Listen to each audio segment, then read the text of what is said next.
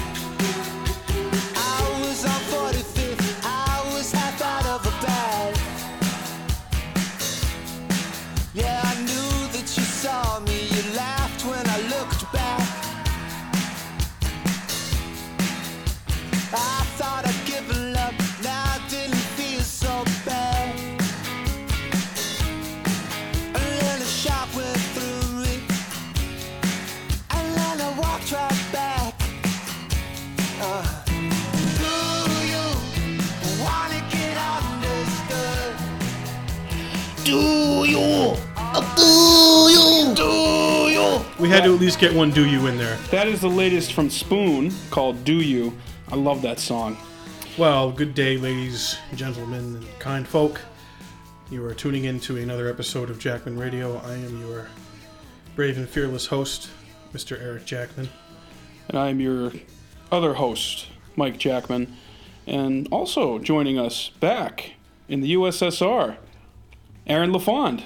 Aaron, how are you? Good, good. Thank you for having me. Yeah, you had a kind of a little bit of a like a, a loose cameo the last Yeah, episode. tonight's a return to form. The I'm original, always, I'm always happy to sit in the back seat. Actually, you know, out of sight, out of mind. well, not out of our minds. No, or of our course hearts. not. Yeah, the last two episodes we had two in studio interviews, which uh, I felt went swimmingly. Episode three, of course, we had author Robert Huckins. Episode four, we had filmmaker Dylan Avery. And tonight, it's the three of us coming at you from the base of Mount Monadnock in Jaffrey, New Hampshire for Jackman Radio. And we have a special call in guest from the band When in Rome, Clive Farrington. We'll be getting to that in just a little bit, but uh, Eric wanted to kick things off by uh, talking about some uh, timely events. Yeah, all kinds of great stuff going on. Thanks, Mike. I uh, was came to my attention today. I was just trolling Google, and uh, I saw something called sharenting, which I had never heard of. And I like when words are put together. I believe that's called a portmanteau. Portmanteau? Portmanteau. I don't know how it's pronounced. And it's basically uh, the notion of oversharing and parenting put together, sharenting. And, uh, you know, we know about helicopter moms and helicopter parents. You know, they can't let Junior go take a dump without mom being there monitoring it, making sure the dump's the right color and the right consistency. So now these people are monitoring the dumps and they're taking pictures of it? Exactly. They're taking pictures of the dumps and then putting them on Facebook and sharing them because we all want to see Junior's shit. Literally. and, you know, this, this uh, it struck a chord with me, man. It's basically, um, you know, uh, think about even people our age. We're, we're 28. Aaron, you're 28, right? 27? Just turned. Um, soon- 22 actually. Just No, turned you're not. 22. Oh my god, how old are you, baby? You're 20, 22 lady boy. Oh my god, is Oh that my thing God. is that thing real? And um, even thinking about our peers who are having children, you know, I'm, I'm not knocking my, my friends or my peers because obviously Or family. We have Oh, plenty of oh, family plenty that has family beautiful children. beautiful children that I love seeing when I go to see them. But But putting an image up of every day of that kid's life, um, you can't help but wonder if there's going to be some unintended consequences down the road. Because think about it, from day one, we're seeing these human beings being born in the hospital, and then every achievement, every pinnacle, every milestone. You know, I mean, that's like an image this kid has to live up to now. That's already being set up without his or her consent. how's he going to have friends? Because they already saw it on Facebook before he even knew there was a Facebook. and uh, I was saying to Aaron earlier about this. It's almost like someone's trying to, you know, make the sequel to uh, Boyhood. You know, Yeah, like yeah. the Facebook version. Right. You know, which That's uh, true. Linklater, uh, Richard Linklater made that film, uh, and he shot over the course project, of twelve right? years. Uh, the same two kids, uh, Ethan Hawke and uh, Patricia And Arquette. between Ethan Hawke making shitty movies and then making good movies. Yeah. But And, yeah, no, uh, I, I, I agree, man. I think um, you know it's a little bit oversaturated. People, you know, get there's there's fatigue. I mean, Aaron, it's an instant unfollow, right? When you see like a baptism or like a fucking Oh, yeah, birthday party yeah. or a fucking, Yeah. you know, little little, uh, you know, little fucking Kelsey I mean- today lost her first tooth, Yeah. and the tooth fairy's coming. You know, I mean, I unfollow at like sonograms. You know what I mean? Like, right? So you, oh, that's the yeah, thing. you yeah, preempt this, it. This yeah. is from womb to tomb, guys. Yeah, you, This- yeah, this right, shit. exactly. You got images of the little mongoloid in the tomb in the womb. kids you know, are it's it's it's like eh, I got, I don't really have a big problem, but like the little like babies and stuff, I just that's just weird. I think Yeah. because like the kid's so vulnerable and like Right. and, and and you just instantly just showing it's just a little amoeba, and then all of a sudden turn it into like a fucking Kardashian. It's a baby. Facebook It's superstar. like a celebrity. right. Yeah, the thing is, the kid obviously the kid has no idea. And, you know, the parents have good intentions. You know, no, nobody's knocking the parents, but uh, and when a child is first born, I can understand the excitement. This is a new medium, a new way of sharing these images with family who are far away.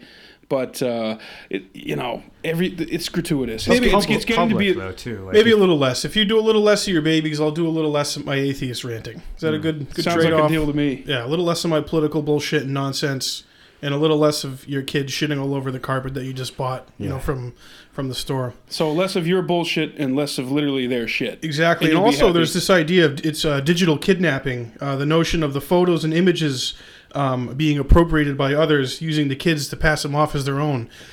So, say you go to like your 10 year reunion, and you know that one guy who just could never get laid or find a wife. I want to see my kids. Pulls out his iPhone, and it's like, oh wow, these Right, kids are beautiful. They're not even his fucking kids. what the hell, man? Those are my kids. Yeah, he digi- he digitally kidnapped them. Not to mention, there's people out there who you know are interested in kids in an inappropriate way. You know, Yeah, right. Who are hacking. It- well, it's Well, just or- like the internet hacking, is. but if it's on a public setting, anyone can look at those. And the man, you, internet- don't, you don't know who's looking at your kids. That's kind of creepy. well, the internet That's is true. such a mean place to It begin is. with. Why would It's you nasty. want to put pictures of your children on Yeah. there, like Yeah. in the internet? Like, Yeah, it's like a pedophile buffet, you Yeah. know, open for business. That's dark. Yeah. Well, your kids are beautiful though, no matter who you are. Even if he was born with one arm, he's and still life beautiful Is precious. in God's eyes. Right. Pro vote pro life. Sharenting. Sharenting, everyone. Look You it up. Check it have out. loved uh, slacktivism. Have you heard that one? yeah. Oh, yeah, yeah. Kony Yeah. 2012. Fucking Kony and all that bullshit. I got my Kony kit coming in the mail with Make sure chalk you order and bumper yours. stickers. You get your Kony water. Where did all that money go? Yeah, that's in, the, that's in the same fucking account off the Cayman Islands with the with the ice bucket challenge money. I want to know. I want accountability. I want to know where all that money went to. Did Well- Kony have to do an ice bucket challenge? I love it because the dude who started the Kony thing got arrested, and then Kony still has not been arrested. he was running around naked from like psychosis or something. Oh, I thought we were raising money for Kony. Oh yeah. Oh, I would have given to That's that. That's why you donated, right? Yeah, maybe even the fight up a little bit because you know the U.S. military versus a bunch of ragtag warlords in Uganda, they don't stand a chance. Oh hell! Uh, well, let's uh, a a little bit on the domestic side. We've had uh, quite the uh, emerging scandal with uh, the Secret Service. Oh yeah. I mean, this is something that's been going on, you know, for the last couple of years within the Obama administration. Certainly, the Secret Service has a history of uh, partying. they can't keep their pants on. There's no secrets when they're getting serviced. but basically, uh, a couple of Secret Service agents uh, maybe got a little schnockered, and you know, where there was some kind of bomb Birthday scare. party? Was it a birthday Were party? they at a party? Birthday party near the White House? there was something going on, and uh, they, they crashed into a divider. I, I believe right Barricade near the White House. a barricade near the White House. You know, Oh. unbelievable. You know, be like Mad Men. You know, save it for uh, you know during work, not when you're leaving work. Do it during work. Sober up, drive home, then have another cocktail. It could have been that they were working a Kennedy detail. You know, Yeah. Well, drinking's mandatory. Right. Exactly. Everybody, Yeah, yeah, yeah. everyone's drinking. That shows me though that you can't like that's how hard it is to get something squashed like nowadays. Yeah. If the Secret Service can't even cover up their own little Yeah, drunk driving. yeah. thing. People are better drunk drivers around here. That's why it's just harder and harder to like yeah, like make conspiracies now because it's just everything like, you know, the secret the secret, the secret, secret service should be Whoa. they're Yeah. listening. NSA is listening. Well, yeah, this I mean, the Secret Service should be able to cover up So their you're, own you're making the little point. yeah, they can't. If know? they can't even hide, you know, drinking and driving, how are they going to like, you know, pull off Right. 9/11? Well, if the mainstream media is not going to cover it, TMZ is going to bust them. Oh yeah. Or the National Enquirer, who brought down John Edwards and broke Right. that whole story with um, Rielle Hunter. I've never seen that baby before in my life. I have no idea who it is. You know, I mean, like he a was, month later, you that's know, my he, baby. he could have at least been secretary of something, Attorney if General. not the VP. Yeah, maybe maybe AG. Yeah, there was talks of Attorney General. Uh, he was gonna throw the towel in and support Obama, but it didn't even matter. So else, uh, uh, you know, elsewhere uh, down near Washington, there is of course the congressman who resigned uh, this week. Yeah, Mr. Aaron Schock from uh, Illinois. Is that where he's from? Yeah, Man, that guy just went down in flames. He was uh, the first member of Congress to be born in the 80s. I believe he was born in 1981. Very young guy, very handsome, shredded. He was on the cover of Men's uh, Fitness or Men's Health with back his, in 2011. yeah, with his six pack out, looking all great like Doogie Howser. And um, there's definitely rumors that he's gay. Um, I mean, no straight man dresses that well. I don't care who you are or if you're a politician. I mean, he's immaculately dressed. So the crux of this thing and why he resigned was he he took forty thousand dollars worth of taxpayer funded monies and decorated his office with a Downton Abbey theme. Again, ano- another telltale sign of homosexuality. Downton Abbey. I mean, he had a whole he had a whole Downton Abbey thing going on, and, and I think he said that he, you know, eventually paid back the money. Wait, here we go, Downton Abbey. Congressman Aaron Schock steals the taxpayers' money.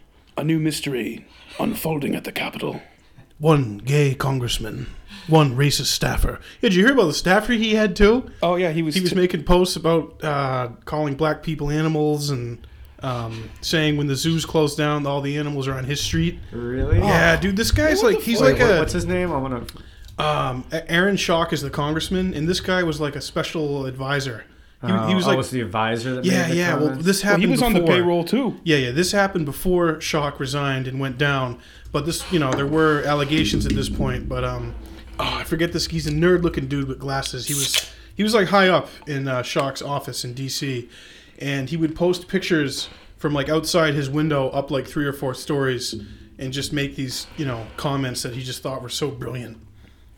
Now this is when he was working for Schock, but he, He was, was an, he was an underling. Right. He was a capo. What did he think? Like he would? No one was going to see that. Politico wasn't going to dig it up for their fucking their big five o'clock story. Man, that just shows you the, the hubris of, of some of these people down there. You know, and the entitlement. They think that they can pretty much get away with anything.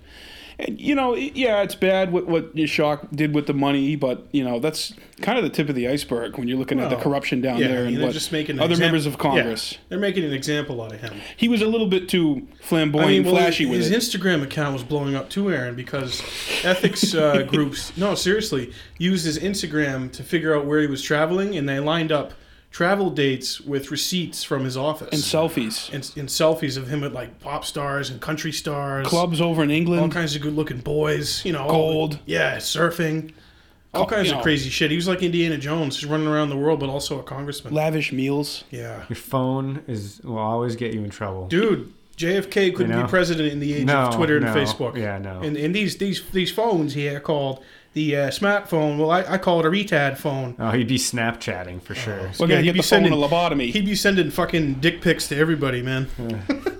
He, brought, you know, this congressman brought home the bacon. He just put it in his pants.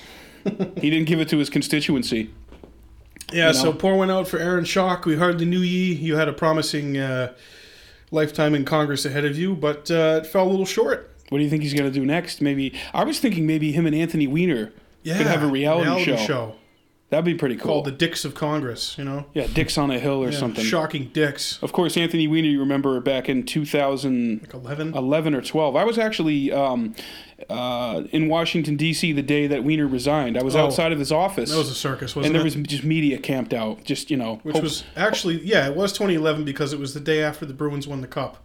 Okay, so June of June of June of 2011. 2011, and you know they were hoping to get a picture of him. It's like you don't need to get one, man. It's online. He bared it all. It's all on Twitter.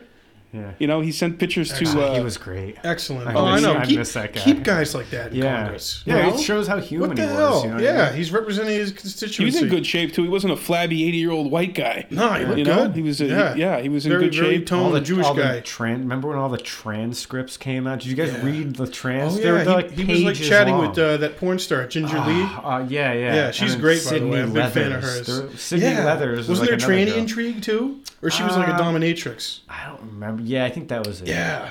Oh, God, those are good. Those was a These are good members summer. of Congress. This makes that- Congress interesting, you know. Yeah. Yeah, they, I, I think Aaron Schock should rescind his resignation and That's what we friggin- need. Yeah, a Yeah, po- a weather should the be storm. defiant. Yeah. political reality show that follows Be just, like, that's like yeah. a Kardashian style, but it just follows In the uh, the congressional senators. baths. Yeah. yeah, yeah, yeah. Yeah, I went to Congress. I got corrupt. Might what as well the fuck just are you going to do merge about it? Politics and entertainment. Like, It's Well, I mean, it, it- well, the, the example of Aaron Schock having a big Instagram and being like a celebrity type politician, Yeah. it's kind of already like that though. And a, and a personality like this just wholeheartedly embraced it and just figured, oh, I can yeah, get, I that's can the get thing. away we, with it. we pretend it's not like we Yeah, pretend there's more dignity to it than Oh, it really is. So let's please. just let's just jump in head first. I mean, there's stories of you know Ted Kennedy doing coke in Oh, his office yeah. and up in the Capitol. Hell yeah. You know, they probably are uh, doing the rat tails with the towels and spanking each other's butts in the in the tur- in the Turkish baths. Yeah, and what I they're don't- probably hazing all the pages, and, you what know I they're don't having, all, understand they're having an animal house up Why there. Schock had to take taxpayer money. Members of Congress, e- even as a freshman, you get paid like one hundred and sixty thousand dollars. well, he was making all kinds of money doing real estate Yeah, transactions but even, with some of his donors. even if you with- had no other source of income and you're a single guy, presumably gay, or you have girlfriends, I don't know. It doesn't even really matter what sexuality is. Uh, Washington D.C. is run by gays, and they do a great job. They do. They look well, they dress well, and they do a great job. absolutely. But um, you know, if you're making one hundred sixty thousand dollars a year, you do a two two year term in Congress. That's a lot of ching, dude. You know, Maybe you shack up in a row house with another. Where- wherever another, where some you of know- these guys sleep in their offices on air mats. I knew of members of Congress that did that to save money. So you mean to tell me he doesn't have any extra money like to pay for this shit out of his own pocket? I mean, dude, that's like thirty. What's that? Thirty three hundred a week. You're looking at over twelve grand a month. You're bringing in to be a Yeah, but those, congressman. those those those that style, you know, those rugs Well, probably cost sure. a Oh, fucking yeah. The ridiculous Venetian, amount of all the money I've made in the last ten years of my life. You know, when, when you were one embroidered pillow, you know, probably cost thirteen fucking Silk. grand. Well, if it's going to be Downton Abbey, it's going to, you know. it's going to be plush. Uh, the butler probably cost a lot too. Six hundred dollar doilies. Mike, Mike, a fucking doily. Well, he had to have Masterpiece Murder Dinner Theater. He probably had those, right? What da- out of all shows, Downton Abbey? I think if he if he picked, you know, maybe like Empire or Walking Dead or Or like fucking Game of Thrones. yeah, so House still of be in there. Yeah, maybe had, like, maybe like maybe a Dothraki headpiece. maybe you next year he can be, you know, Frank Underwood's chief of staff or something. Yeah, he get a spot on House of Cards. He Cards. could be a consultant. Take over for Remy. He can be a consultant for House of Cards. Now, yeah, now that Remy retired and is out of the game. Oh, oh that's good stuff, man. Yeah, that's that's good stuff. It'd be funny if you like just mentioned it like a- as a side, like one night, like when he was in bed with his wife, and then she started buying all this stuff, and then like he wasn't fully committed, so he just had to like start doing it. Right, his wife is just buying all this shit. right. He had to go all in. He had to go all in. well, that gravy train's up for him. Yeah, he'll be fine though, man. I mean, when you were down there, Eric, what, what, what kind of do you have any stories of any kind of uh, uh, decadence you observed, or I mean, you, you talked to one of the members of Congress, uh, uh, Jan, what was her name? Schakowsky. Jan Schakowsky, about one of her scandals Yeah. that involved maybe blackmail or, or misappropriation the of Turkish funds lobby.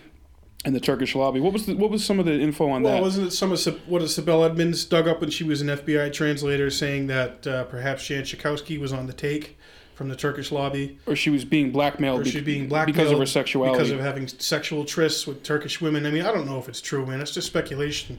But I don't know. I got excited, so I, I was down in uh, the Cannon House building, uh, just putzing around, being a political nerd, you know, seeing who I could see. And I saw Jan Schakowsky, so I called you, Mike, and I said, you know, give me something on her, like a fact or a question I can ask her. And you dug that up quickly for me. So I went up to her. I said, "Hi, Congresswoman. Um, my name is Eric. Uh, I work down here. I just wanted to ask you a question." And she said, "Absolutely." She was all really nice and smiley. And then I laid it on her. I said, "The allegations of uh, Sibel Edmonds dug up about impropriety with uh, your relations with the Turkish lobby. I mean, could you comment on that?" and she let go of my hand and went cold, and said, looked at me, looked at her aide, looked at me, could not believe I asked her that question.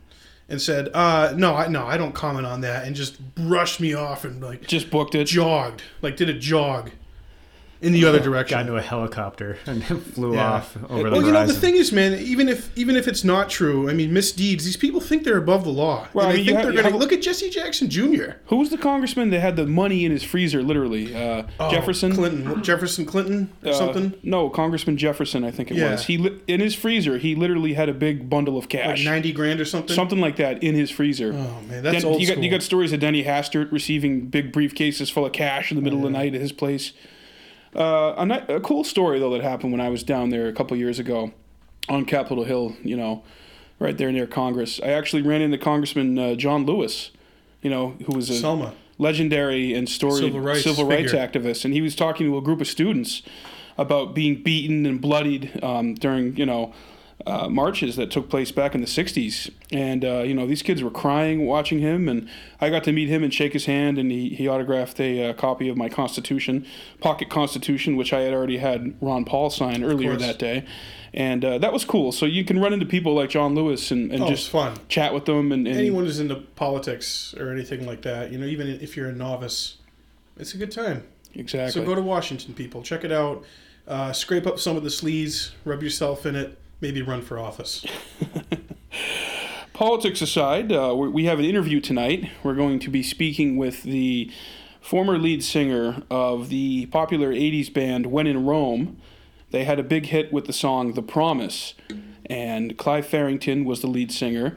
He's going on a solo tour starting in May of the United States. I'm trying to get him out here uh, to New Hampshire to do a show with my band Northern Stone. So we'll keep you posted on that. That's a possibility. We're going to talk to Clive about his recent solo album, his upcoming tour, the song The Promise, and the story behind that, and some of the movies it's appeared in, and any kind of anecdote he wants to share with us. And that's coming up next on Jackman Radio.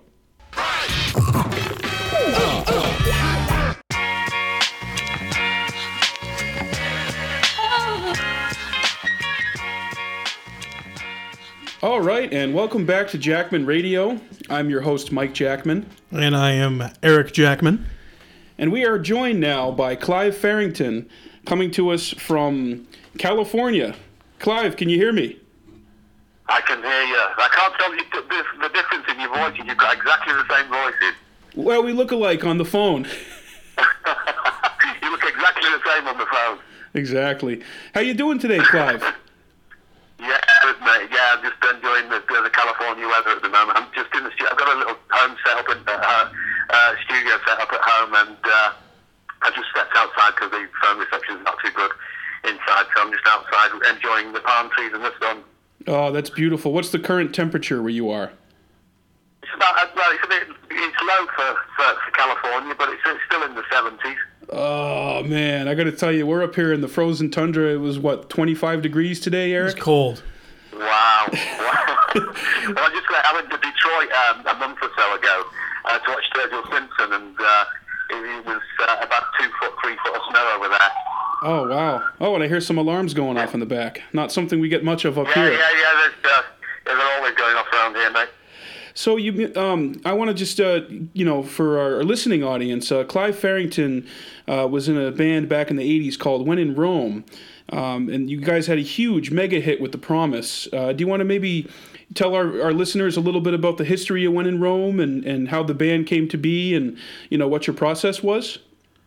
Yeah, um, well, I was in a band called Bow Leisure. I've, I've been in band since I left school. I've been in so many different bands, and then I finally got into a band called Bow Leisure, and we thought we were, we were going to beat the world, and we were new romantic, and we, uh, we were about the same time as Spandau Ballet and Duran Duran.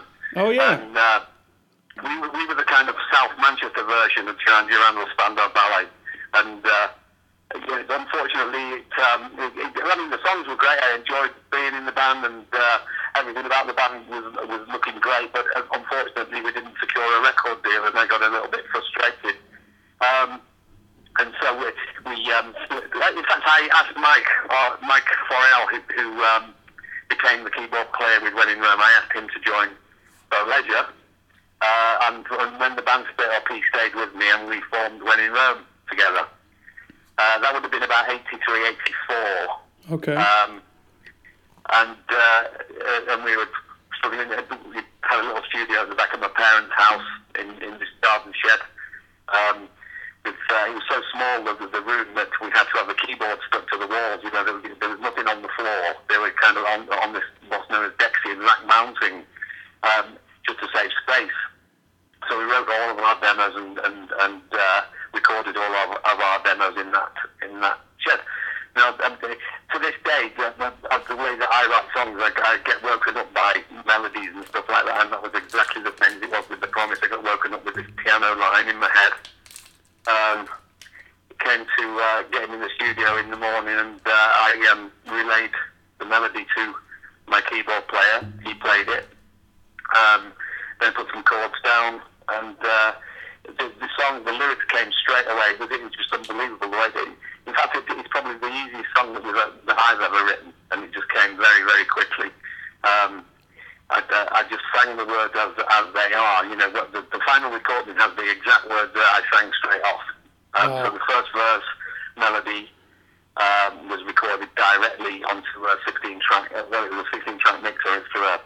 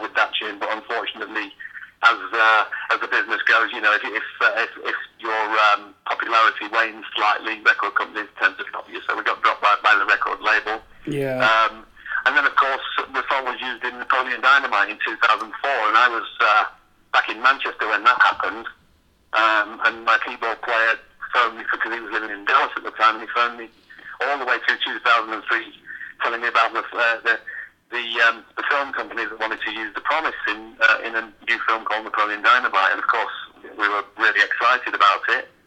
Um, and of course, it went ahead, and nobody knew it was going to be the success it was going to be. It became a massive success, and then I never heard from the keyboard player again. And I'm still in Manchester up to 2010.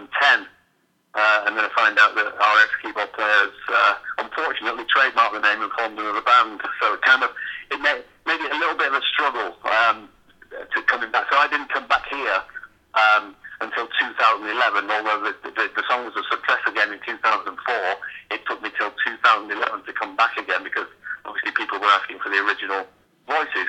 In fact, Andrew and I came back in 2011, did a tour, uh, about a three-month tour out here.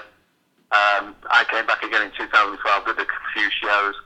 2013, I did a few shows, culminating in a, uh, a big show in Mexico City up to 20,000 people at the uh, Palacio de los Deportes Oh, in yeah. Mexico City. I've, I've, Um, I've seen that footage. Of course, I, I don't know if you've seen the, the video, but I, I was joined on stage by Mexican artist Alex Syntek, who's a, a very, very big artist over there. Yeah, Um, Clive. I, I, me for the promise. I don't mean to interrupt you, Clive, Uh, but I, I have seen that, and I got to tell you, that's that's one of the coolest, uh, most energy-driven and inspirational live videos I've ever seen, man. That when you, like when the, when that song rings out and then you start singing it, people just go nuts. It's madness, isn't it? And it, it felt like there was 20, and all of the 20,000 people were singing along with it. And Oh. of course, we're in Mexico City, and majority of people um, speak Spanish, of course, and, and, and they're all singing the song in, in, in English. And it's uh, it's uh, it, it, it is. It's emotional. It's breathtaking. It's it's just the most fabulous feeling in the world. And it's uh, a, a song that was written in a tiny little garden shed at my parents' house. It, it's just it's just madness the way the way things have gone. And it's still going to this day, Clive. I mean, every, every time I go out and there's a jukebox, I put on the Promise. Uh, the first the, the first song. Thank y- y- oh, you're welcome. I'm a, I'm a huge fan of that song, and and I I, I got to check out more of your work. I, I'm you've sent me your solo album, and, and I because of my uh, internet connection up here in the mountain, I haven't been able to download it yet. I apologize. Um, Okay, no, not a problem. I, I can send if you uh, send me your address later on. I'll send you a CD, and that might be easier, it might be quicker. Oh, that would be great. Yeah, and and uh, um, but yeah, that that that footage of you uh, in front of twenty thousand people. I mean, that that just you know that must have been just a you know uh, an amazing moment for you. And and uh, all these years later, You know, yeah, I mean, I, when I do shows sometimes, of course, I, I like I, I like performing. I like doing stuff. It's, I, I'm not into it for the totally for the. Of course, I like to be uh, financially sound and everything else. But I, Yeah. I'm not really into it for the money. I'm into it because I, I, I enjoy it. I I, um, I do small places as well, and the smaller places, believe it or not, are more nerve wracking than the bigger places. Because I thought when we went to Mexico, and I, I heard that crowd, of course, because there was a, a couple of bands on before us. Um, I was kind of thinking, what do I do? And then you, you've got this big ramp going up to the back of the stage, and you, and you enter the stage, and all of a sudden you, you're confronted by 20,000 people. And uh, it, it, it kind I, I don't know, it, it was it was different than playing in smaller places. I get very, very nervous when I'm playing in front of like 25, 30 people at parties and stuff like that. But uh, that was a different experience because you, it's kind of, when you know that they're actually there to see you and they're, they're singing along with the song, you feel uh, you know quite comfortable with it. It's, it's, it's a really nice feeling.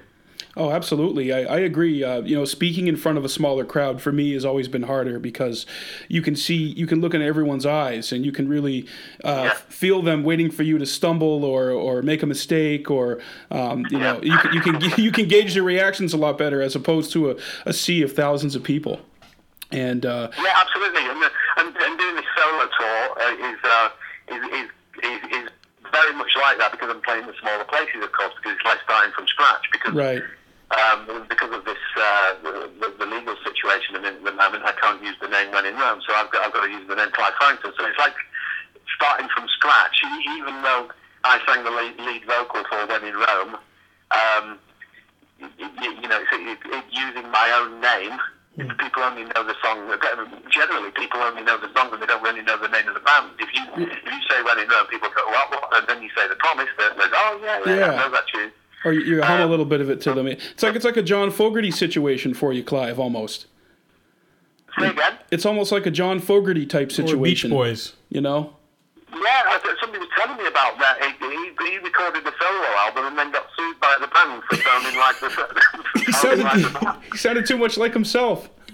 And uh, earlier, Clive, you mentioned the artist Sturgill Simpson. Um, his take on the promise, I, I really like, and he's kind of blown up in the last year. Um, have you had any kind of interactions with him, or what? What was um, you know, obviously he had to secure the uh, the rights to you know record the song and everything. Um, have you but talked to him at all, or on his Oh, success? yeah, I, I, I went to Detroit. It was, it was really funny. Well, I, I went to Detroit to see him. Uh, and we got backstage, yeah, had access passes and everything else. So we went into the um, the green room, and there was nobody there. I was with my girlfriend, and we walked into the green room, and there's nobody in the green room. There's a ice bucket with beers in and, uh, and food and stuff like that, untouched. and we're, we're in the green room thinking, where is he? Where, where, where's Sturgill? So we're in there for about five or ten minutes, and then his manager comes through and, and says, hey, yeah, hi, Clive. The first time I've met his manager. And uh, said, hey, you must be Clive, blah, blah, blah. I introduced myself to him and everything. He says, come and see Sturgill, come, come with me, let's go and see Sturgill. So he led us stage with the sort of dark round the back of the stage, out into the car park, and Sturgill was in a, in a tour bus in the back in, a, in this unbelievable. It's better than the green room. It looked much better than the green room. So um, I sat down in there with him for about half an hour and chatted about what because he told me the story about he, he learned the, the promise on guitar when he was eight years of age, and he always wanted to record it. So of course now he's recorded it, and now he's, he's been voted. Uh, I think as number one country artist by Billboard, and then he, he, he was nominated. In fact, it was a couple of days before the Grammys that we went. It was the Thursday before the Sunday when the Grammys was on. That I went to see him in Detroit. And he was nominated for the Americana for his album, um, uh, which of course has got the promise on it. So I, I was rooting for that, thinking, oh my God, we're going to inadvertently win a, pro- a Grammy for the promise, but unfortunately, it was, it was Rosanne Cash that won that, uh, Yeah. got the- won the award. But uh, yeah, we got nominated for our song at least. Hey, that yeah, that's great. I mean, that's like uh, uh, Tom Petty and Jeff Lynne recently with the artist Sam Smith. Um, his song "Stay with Yeah. Me" had a very similar uh, melody to "I Won't Back Down" by Tom Petty, um, which I, I, I personally think was wasn't done consciously. Um, because I mean, how many you know? There's only so many beats and so many uh, chords and variations you can use until it starts to sound like something else. But no, that's really cool, and, and I was really impressed that Sturgill Simpson recorded this album for four thousand dollars, and now here he is. Unbelievable. And you know what? I took the plunge as well. It's pretty much what I'm doing with the solo tour. He, he booked about it, or his management booked a load of shows. So I mean, if you look at his tour schedule, he's everywhere. He's, he's like he has about two days off in a month, Wow, that's and uh, he's just going through the whole of America. And uh, he, he, what they've done is they booked him into smaller venues, but then because of the popularity and everything else, the ticket sales have gone through the roof, and then they have to upgrade him. He was supposed to be playing at the, uh, it was called the Magic Stick in Detroit, which is right next door to the Majestic Theatre, which is a much bigger place. And he ended up actually moving into the theatre because it sold so many tickets. Oh wow, that's that's great. Well, you know, I'm I'm very excited to hear that you're going on the road, Clive, and I hope we can, uh, you know, connect with you guys up here in New Hampshire and, and put together a show with my band or do a solo show. And Absolutely. No, I would love to. Yeah, you know that that's going to happen. We're going to make that happen. yeah, absolutely. So what what uh, what states are you really looking forward to hitting on the No Promises tour? Um, I'm looking forward to the first one. The first one's going to be at the Alpine Village in uh, Torrance. It's a really lovely venue. I've been there a couple of times. Um, the lighting and staging is, is fantastic. So um, I'm really looking to that. Looking forward to that first one. Um, I do enjoy. Um, I, I just enjoy performing. So you, you know, I'm just enjoying. I, I, I'm just really looking forward to the start of the tour. Uh, not really the play. I, I mean, I'm, I'm looking forward to going to places where, we- where we've not been for a long, long time, such as San Francisco, which is where the record took off. Um, weirdly enough, when in Rome, I've never played San, well, have not played San Francisco since the 80s when the record um, was a hit back here, here in the in the states. Um, and it actually started at Live 105 in San Francisco. They started playing it um, and then it went like wildfire throughout America. So we- unfortunately, we're not played there. So I'm looking forward to going to San Francisco and maybe going to the, the places that made the, the the song such a hit. You know. Oh, that's yeah, that's awesome. That's going to be great. You know, it's amazing where music can take you. You know, I mean, we're we're having a conversation here tonight because of music. You know, it's incredible. Yeah, yeah. I mean, that, can you imagine you, you're living back home in, in Manchester and you get a phone call and they say your record's going mad in America. Everybody's going mad for the record, and and and every radio station in America wants wants to play it, and and it, it's just well, it's a dream, isn't it? I mean, if, it's, well, if you're a musician, it's what you it's, it's what you dream to do, and and and you know, most times uh, it, it, it never happens. But uh, we were very very lucky that uh, we we we got that um, the inspiration to make that tune, if you like. And uh, Clive, when uh, when the song blew up and was very popular and being played everywhere, I mean, you obviously um, were exposed to uh, some other people who were well known in the industry and maybe in the entertainment world. Is there any instance of a real epic party that you can remember that just stands out in your mind that just Oh, just blew your mind? Boys parties were always the best parties. But I was, I was very lucky. I, I, I, I, used to. Um, my girlfriend, Mitch Clark, who was president of EMI, she was um, international president of EMI Records, based in London. And uh, I used to meet people through her. Of course, she looked after. In fact, she looked after all the, you know, the remnants of the Beatles, and she looked after Pink Floyd. She looked after the Pet Shop Boys. She looked after Tina Turner. She looked after uh, Dusty Springfield. Um, so I, I, the Crowded House, uh, you, you know, and, and all of those I, I went to see with her. And uh, my the best memory that I've got is um, having dinner with um, the Pet Shop Boys in Rome. When in And Rome? we, we went to a club after having dinner, and they played. Of course, when when the Pet Shop Boys walk into a club, it's just like we, when we walk into a club, they they, tend, they play the Prom- Promise. So we walk in with Chris and uh, Neil, and uh, they play West End Girls. Yeah. And, and, and, and I think I'm, I'm with them, and I'm, I'm feeling the same as when people play my record in, in, in a club.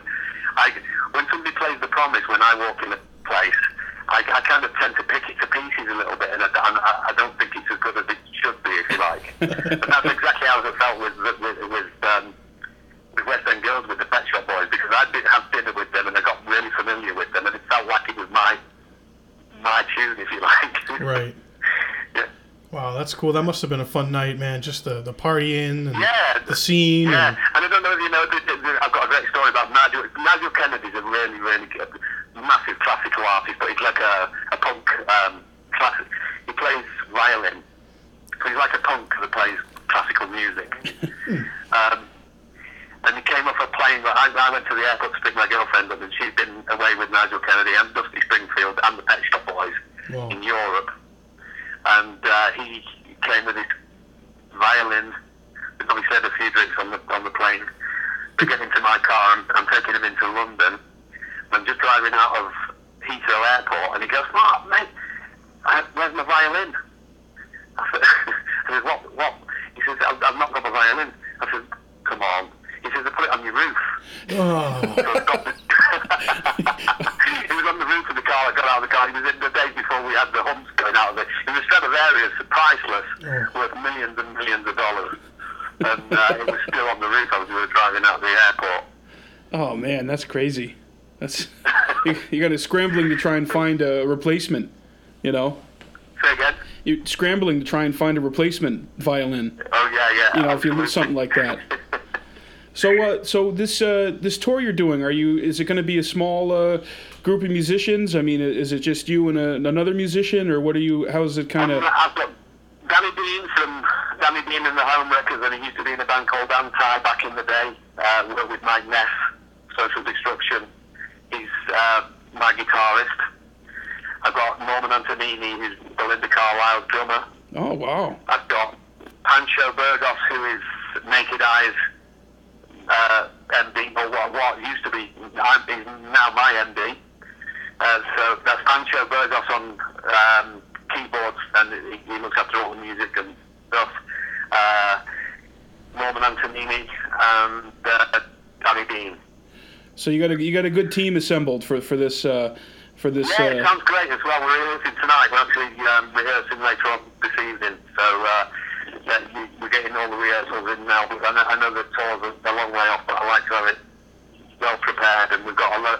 we- There are some shows that we're doing later on uh, in casinos, and they needed to. Uh, they they requested a two-hour set, so we're looking at other songs as well. I started looking at looking at a song today actually, and look, recording a song right now, and it sounds very got a similar bass line to The Promise, and uh, but it, it's, in, it's in a different key. And I started singing "Everybody's Talking," you know the Nilsson song, oh yeah, everybody's talking. I lo- love Nilsson. and, and, and it sounds really good. It's like an electronic version of that. So that, I'm going to be adding that to the tour as well. Oh, that sounds cool. I would. I look forward to hearing that. That's great. Yeah. Nil- So Nilsson- The promise, but everybody's talking over the top of it. Oh yeah. Everybody wants to hear the promise, obviously, and you, you, you're going to deliver, of course. But I, uh, you know, I understand you have a you have a whole other catalog. I mean, uh, you know, of, of independent of uh, you know solo music, and obviously there's other songs on the big When in Rome album. You know, that you probably want to Yeah, play. I with, um, I, I, I had a band called Pacific with John McGee from Public Image Limited and Siouxsie the Banshees, the guitarist, and John Keeble on drums from Spandau Ballet. Wow. And I, I've just I've just been listening to that stuff over the past couple of weeks, and uh, I've not heard it for a long, long time. But it was it sounds it's very different to the When in Rome stuff, and it's different to the Independence album. And it, it, it, I've been very, very lucky because I've been able to do punk, I've been able to do rock, I've been able to do pop, um, all different genres of music, and I also like classical. So I'm, I'm very, very lucky in in having uh, an eclectic taste because. Uh, you know, I'm, I'm, I'm not stuck in one uh, pigeonhole, if you like. I, I, I like all kinds of music and I enjoy playing all kinds of music. So I've been very lucky to play with all different artists. I, I, I've just, I did, uh, I've just done a track with Alex Syntek as well with Steve Bartek from Oingo Boingo on guitar, Sam Phipps on sax from Oingo Boingo, and Deon Estus from Wham on bass. Uh, and that's for a new album that's coming out sometime later this year. Oh, cool. That was that was Danny Elfman's band, wasn't he in that band? Danny It Elf. was, yes, it was, yes. Jack I'm- Skeleton I'm very, himself. Good friends with, uh, with, with, with all of them. We go, we go and watch them, and Sam, Sam plays sax with me as well. Sam, uh, the sax player for Oingo Boingo, plays sax with me on the, the When in Rome live shows. Oh, that's awesome. That's that's like every '80s fan's uh, uh, dream right there. Um, the last cool show. Absolutely. Yeah, the, the last cool show that I saw, I went to the Paradise Rock Club in Boston um, last August, and I saw Echo and the Bunnymen, and it was just a phenomenal Wow. Fantastic, fantastic. Have you ever met Ian Yeah, McCulloch? Or Yeah, one of my favourite bands as well. So, uh, and they've just done a, um, a song for a film. It's the main theme for El Americano, a, a film that comes out. I think it comes out later this month. Um, with written it with Alex Syntek. Called Glittering Heights, the main theme to El Americano. So I'm very, very, uh, I'm uh, got my hands in everything. That's great. Well, it sounds like you're busy, Clive. We're, we're very excited to hear that, and uh, you know, very happy to have you on. We gotta we gotta wrap this up here soon. Um, where can people go to check you out and look up tour dates and listen to your music? Well, it's very, very simple. Just search Clive Farrington on Facebook or uh, the, the, the, the internet. My uh, webpage is just simply www.clivefarrington.com. Uh, and you'll see all the updates for, for the tour and everything else. I've got some merchandise, some really cool merchandise that's taken me a long, long time to put together because I'm very, very picky on what um, what goes on my stuff. So it's uh, uh, you know it's taken me a while to get it sorted, but it's now up and running today. It went up this morning, so uh, much of it, all you need to do is go just do the search for Clive Fancy on Facebook, and you'll see the merch. You get pointed to the merch site and everything else. Well, right on. Uh, we're we're gonna uh, we're gonna put the links up obviously when we publish this interview, and uh, direct everyone to over to, to clivefarrington.com and to check you out on Facebook. And we really appreciate you coming on, Clive. Thank you so much. Thank you so much. Thanks, Eric, and thank you, Mike. Hey, no problem, Clive. Good luck with everything, man, and I uh, hope our, pro- our paths will cross in the future. So much. All right, you're welcome. Cheers. See you soon. We'll be playing on stage together soon. Oh, I can't wait. awesome. Clive Farrington, everybody.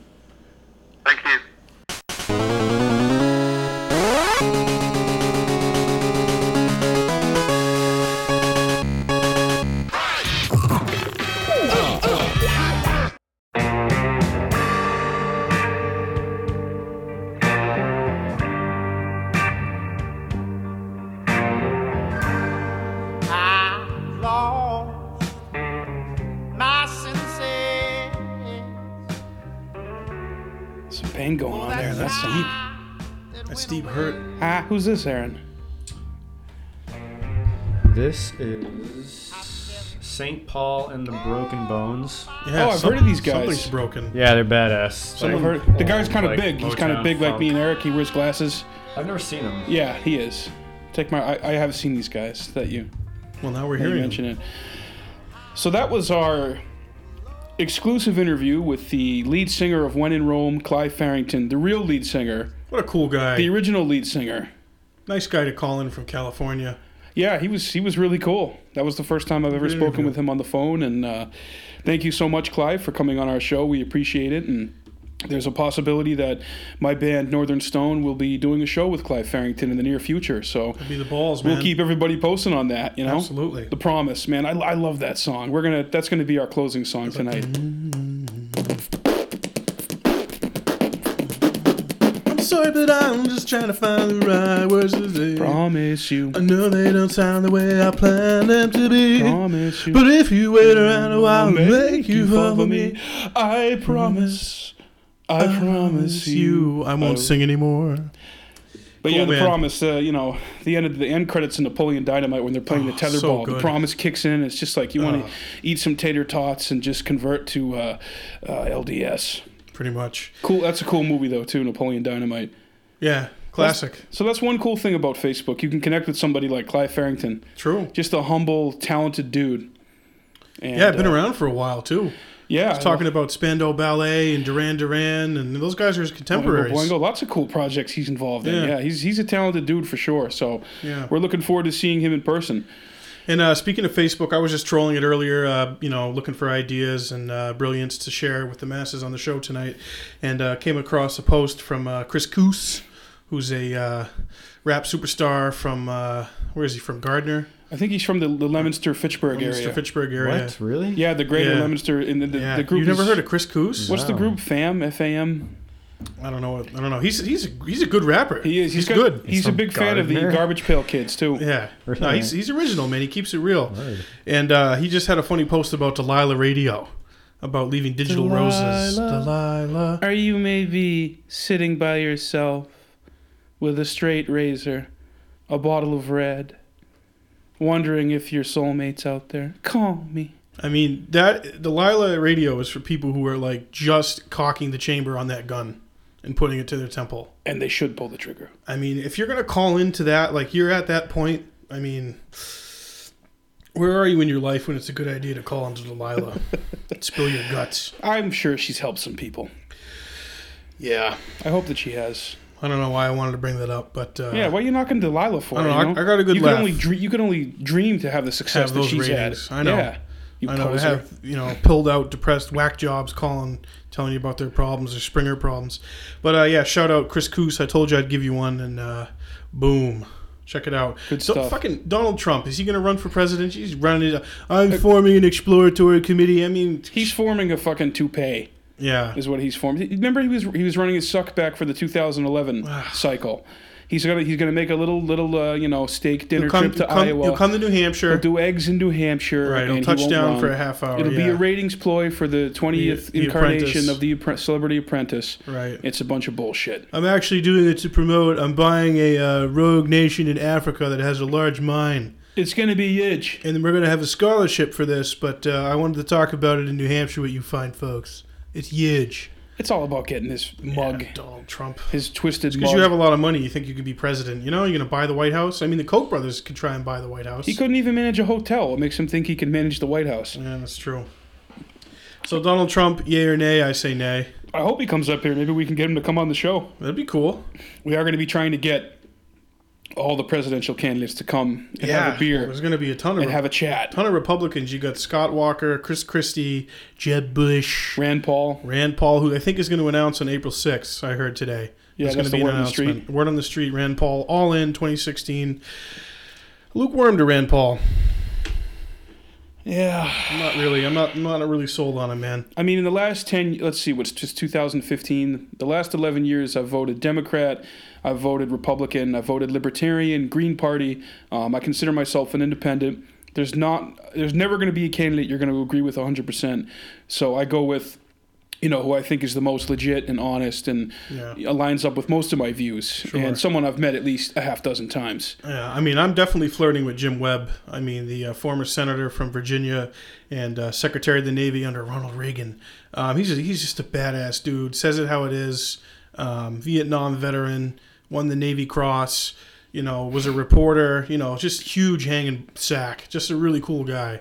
So um, Not, not afraid to not afraid to be off the uh, off the teleprompter and off the cuff. Yeah, off the cuff and real with people. I mean, he made no. There was no bones made about it. He wasn't supposed to win that election in 2006 against George Macaca Allen. That was a major uh, upset for a Senate race. Huge. I mean, Yeah. George Allen was was being talked about as a front runner in 08 to run for fucking president. He's just another Santorum. Yeah, he's a windbag. He's another Rick Santorum. I hope Jim Webb runs.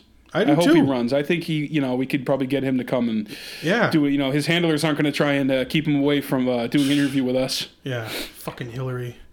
It's not all about decided yet, Hillary. You haven't locked it up yet. You got to come here. You got to hit the ground. She's got to get through Bernie Sanders. Oh yeah, I, Bernie. I might actually run. You know, I don't Oh. really want to run. I'd rather just stay in Vermont and do weird communist things.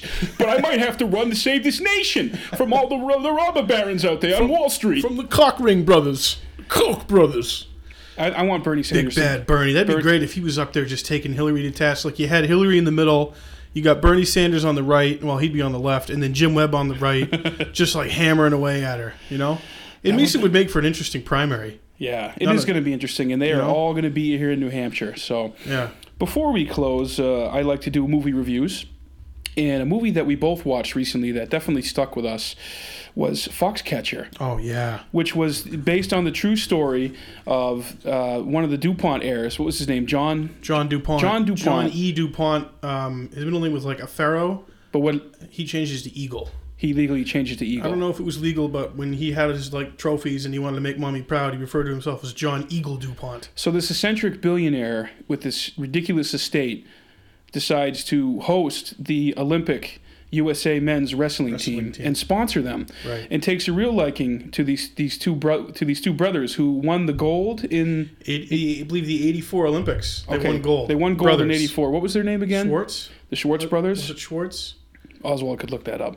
But Channing Tatum and uh, Mark Ruffalo did, I thought, did a tremendous job uh, portraying the brothers, the likeness of them, um, you know, their desire to win, and then their their relationship with this Dupont guy. and uh, Oh. I'm going to give huge props to Steve Carell for this. This, Steve I mean, Carell I was forgot. lights out. I forgot I was looking at Steve Carell for two hours. He that guy did his homework, man, on John Dupont. I mean, he had his mannerisms down. His nose. His no. Well, that's the props and makeup department. It was the Schultz brothers. Oh, what did I say? Schultz. Schultz.